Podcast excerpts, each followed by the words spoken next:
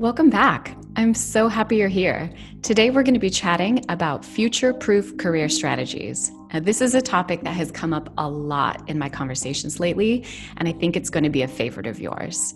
So, future proof career strategies are a hot topic because we've all gone through a lot of shifts recently.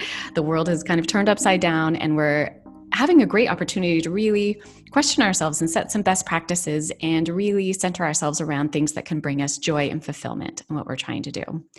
Now, I want to clarify that this talk is not going to be about focusing your career around STEM, which is science, technology, engineering, and math, or about how you're going to compete with robots in the future. Okay. and also, it's not about how to get the highest paid jobs or attack the highest growth industries. Because in my experience, those things do not equal happiness. And if you're not happy in your work, you are definitely not future proof. Being miserable leads to burnout, and burnout leads to midlife crises and quitting and um, not enjoying your challenges.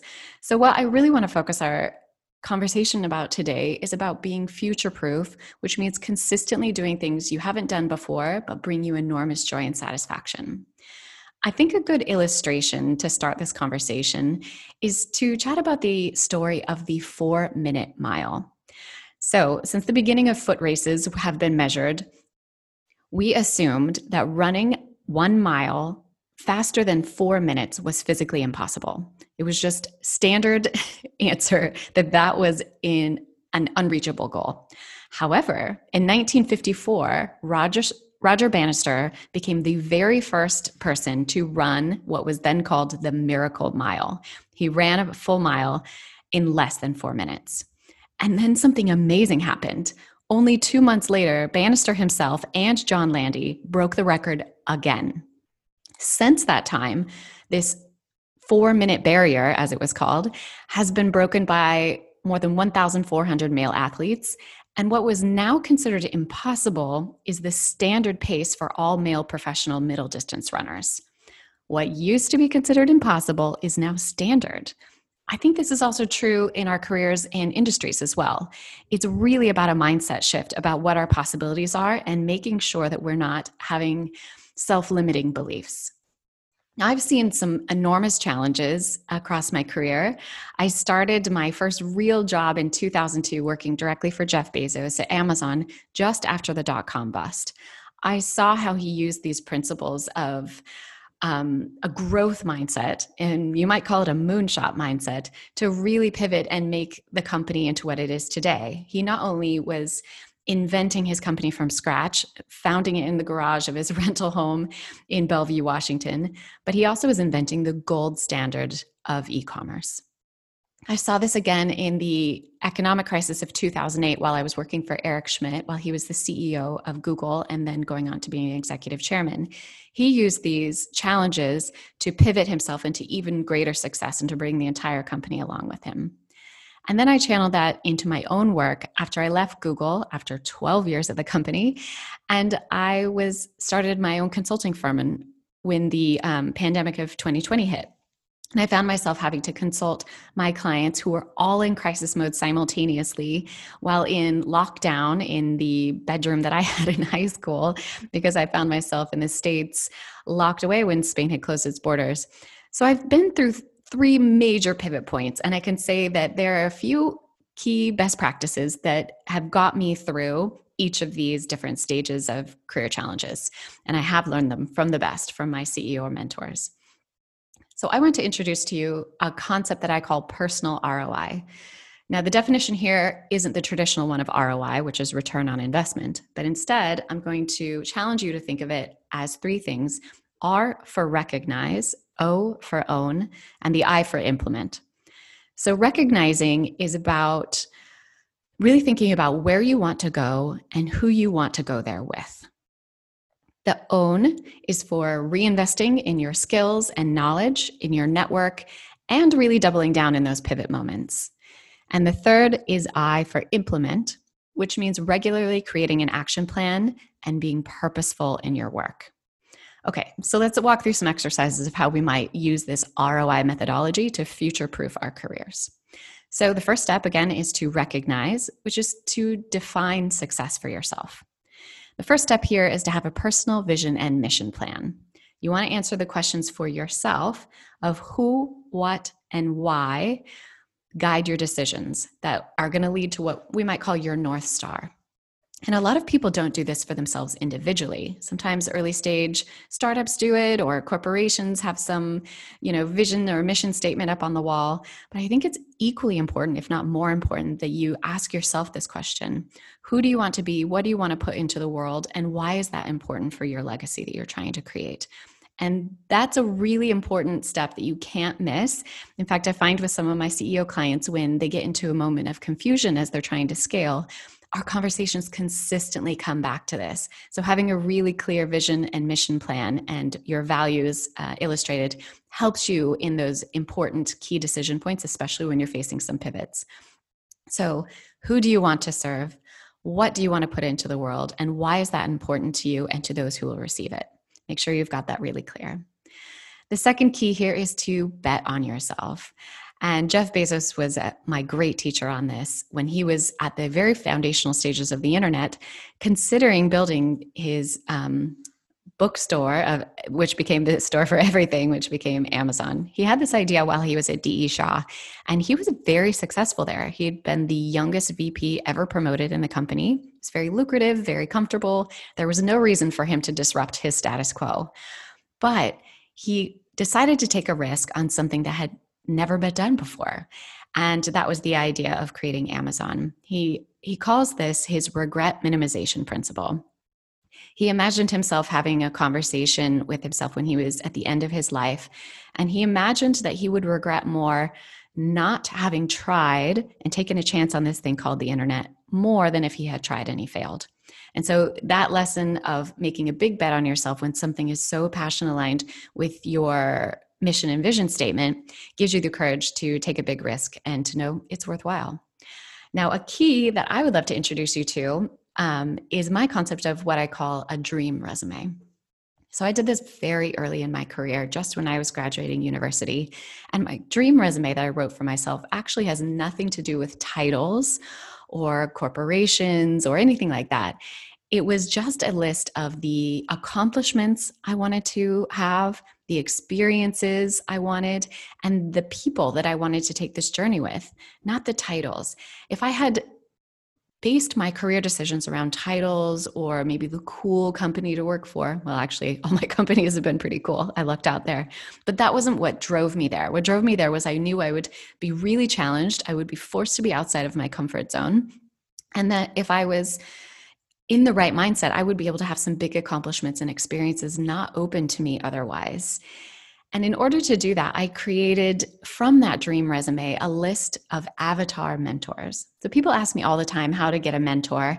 And I actually jokingly, but literally tell them that most of my mentors don't even know I exist. They're my avatar mentors that I've used. I kind of reversed engineered this dream resume of mine. I looked for people in the field who are doing those things that I wanted to do, having the experiences I wanted, and working alongside the type of people I wanted. And I kind of just, thank goodness for the internet, we can cyber stalk them and look at where did they begin speaking? How did they get onto that stage that I want to be on, on one day? Where did they begin writing? How did they get a book contract? How did they become a published author? Whatever the goal might be, look for the little steps that led your avatar mentors there and reverse engineer it. And then supplement that with people around you who are maybe just one or two steps ahead of you on that mapped out journey that you want to take for some actionable advice or people who really know what it feels like to be in your shoes because they were just there. And from there, that's how you create the right network of people who are going to challenge and inspire you on the journey. I watched Eric Schmidt do this time and time again during the decade that I worked directly for him as his chief of staff. He was really good about cultivating not only his strong ties, but his weak ties. A social scientists define strong ties as people who have a lot in common with us similar universities, similar mother language, background, values, things like that. But the weak ties are where you get some really interesting inspirations of thought because your weak tie relationships are people who have less in common with you. Maybe a different cultural background or mother language, perhaps a different set of core values or beliefs. And they're going to come at problems and challenges from a very different perspective and might inspire a, a new path that you want to chart that you might not have thought of otherwise. Uh, that has really, really enriched my professional experience. And I'm so glad to have worked in companies that were so global that I had a lot of exposure to some weak tie strengths who became my mentors. And the last step here is to seek out some common traits. Look when you're considering roles or opportunities as you're up leveling in your career, I would look for three specific things to know that that is a future proof move for you.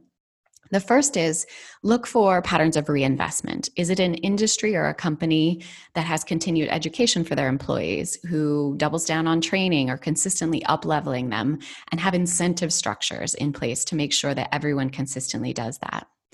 Second, is it a company or industry with demonstrated innovation? Do you see grit, risk taking, and engaged, hardworking people there?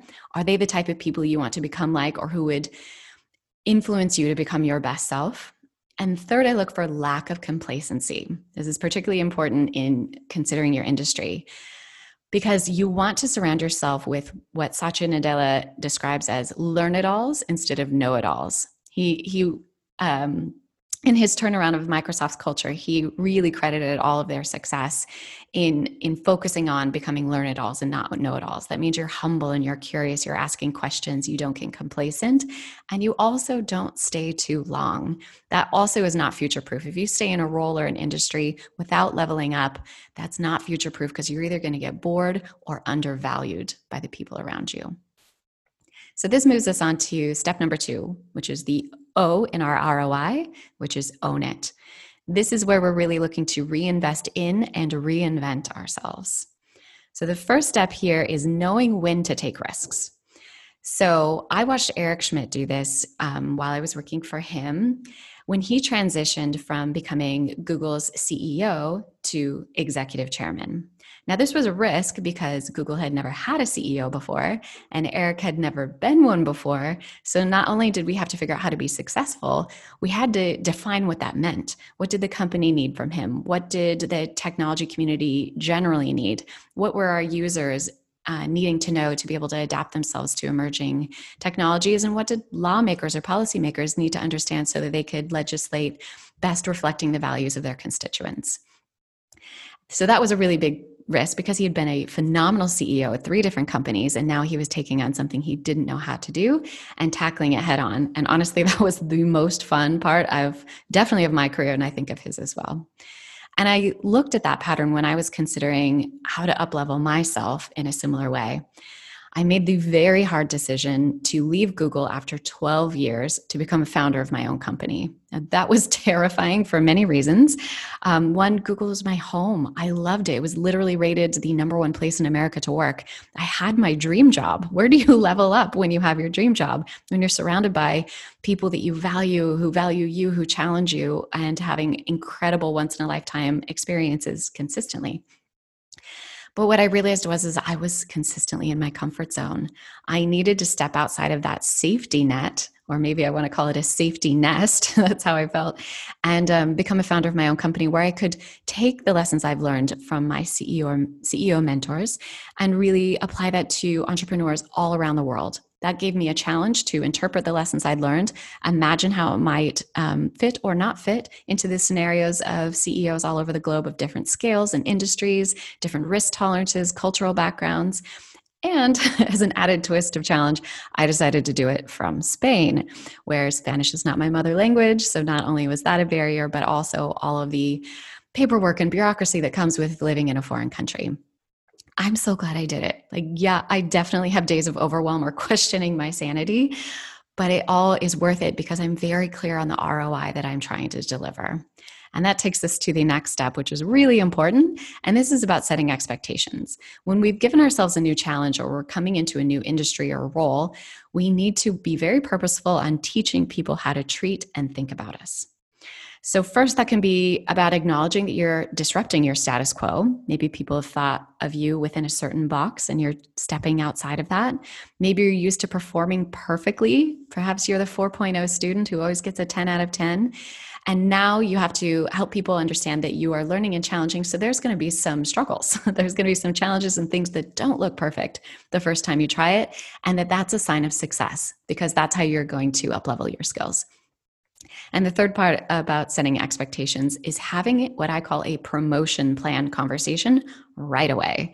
So, whenever I leveled up and took on a new job, one of my best practices was to have my first conversation with my new manager centered around my promotion plan. Yes, I had just received one, and yes, I was the new kid on the team, but I really wanted to set some expectations that I was there to grow and to be challenged so that my manager would give me some big projects that would stretch me. I also wanted to have a clear understanding of the delta between my current skills and the ones that I wanted to have to qualify me to move on to the next step.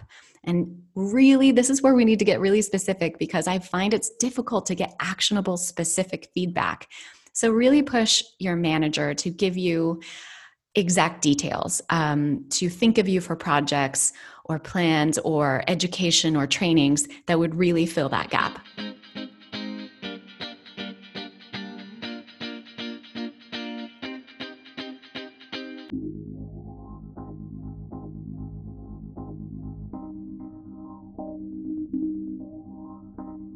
And the third step here is getting comfortable being uncomfortable. Now that you've set yourself up for all these big challenges and you've told everyone that this is what they can expect from you, you have to be ready to shatter your personal four minute barrier mile mindset limitations.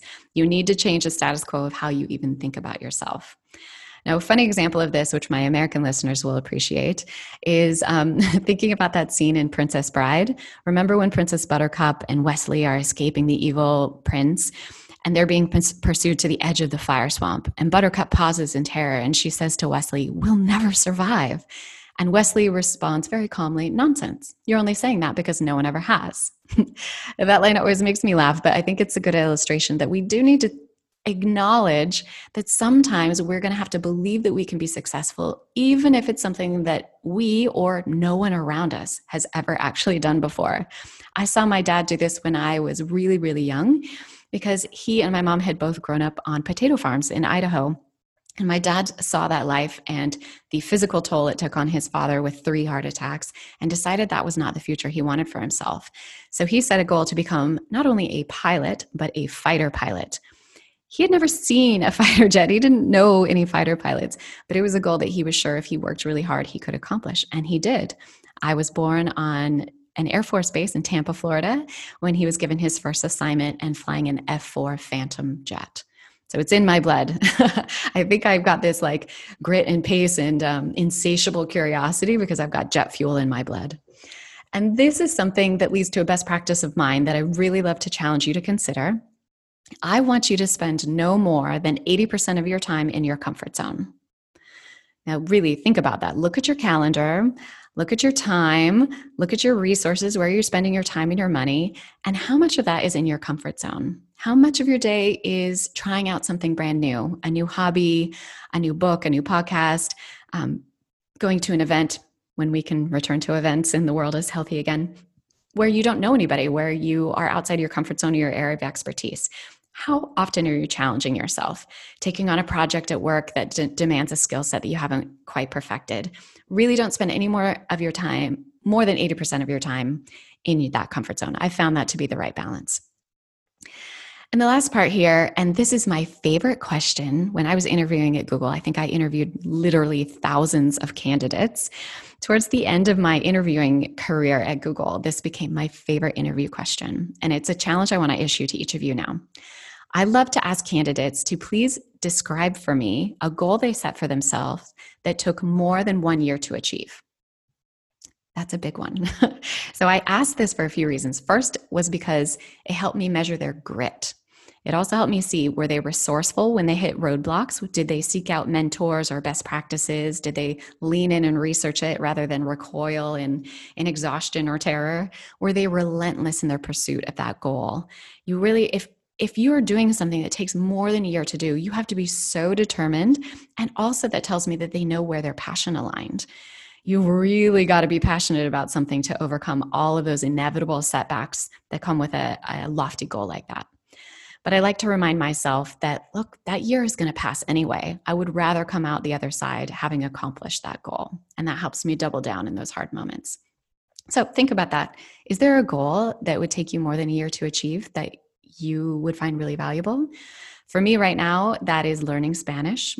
this is like a not a one year goal. I'm on year three now, and I make a lot of embarrassing mistakes in pretty much every sentence, but it's worth it to me because it's really important for the life I'm setting up for myself here. I did that when I was training for marathons or triathlon, or, you know, there's all kinds of things that bring you enormous joy that really come on the other side of those big challenges. And I'd just like to remind you that being ready for a challenge does not mean being ready to be perfect, it just means ready to try. Okay, so that brings us to the last part of our ROI, which is implement. And I have to admit, yes, this is an endless cycle of putting in the work and pivoting. This one kind of never stops. So I like to summarize this as my secret formula for how do you engineer serendipity.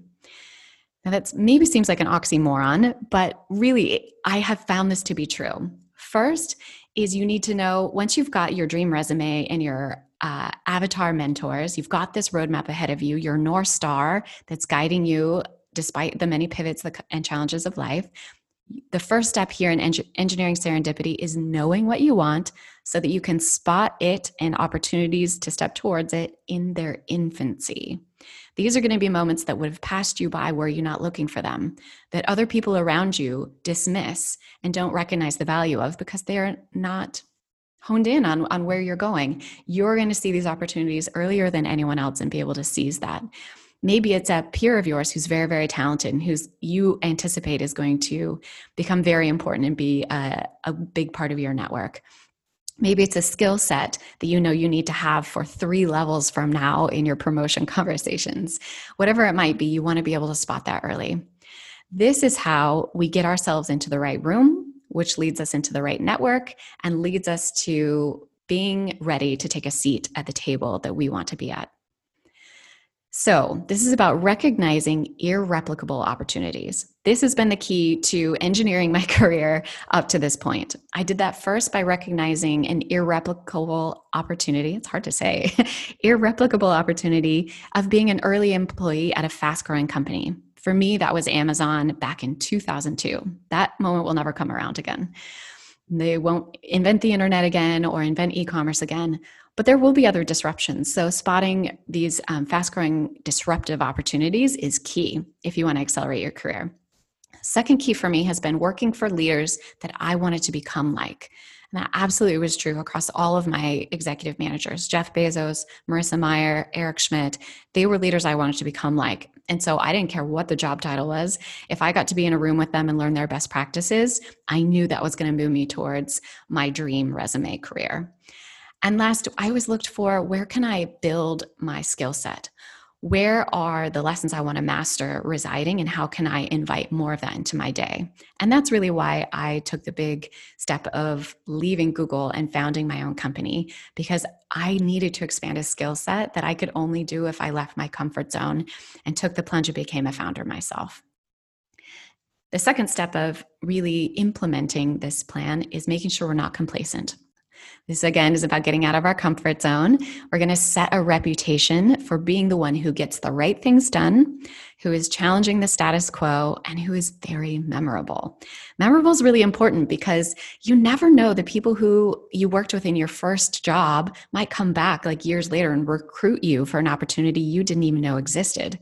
That is actually how I've got every single one of my jobs since 2002. I haven't interviewed for anything since applying at Amazon because all of my advancements and opportunities have come through that network that I carefully cultivated and people who really remembered me and thought of me as somebody who got the right things done.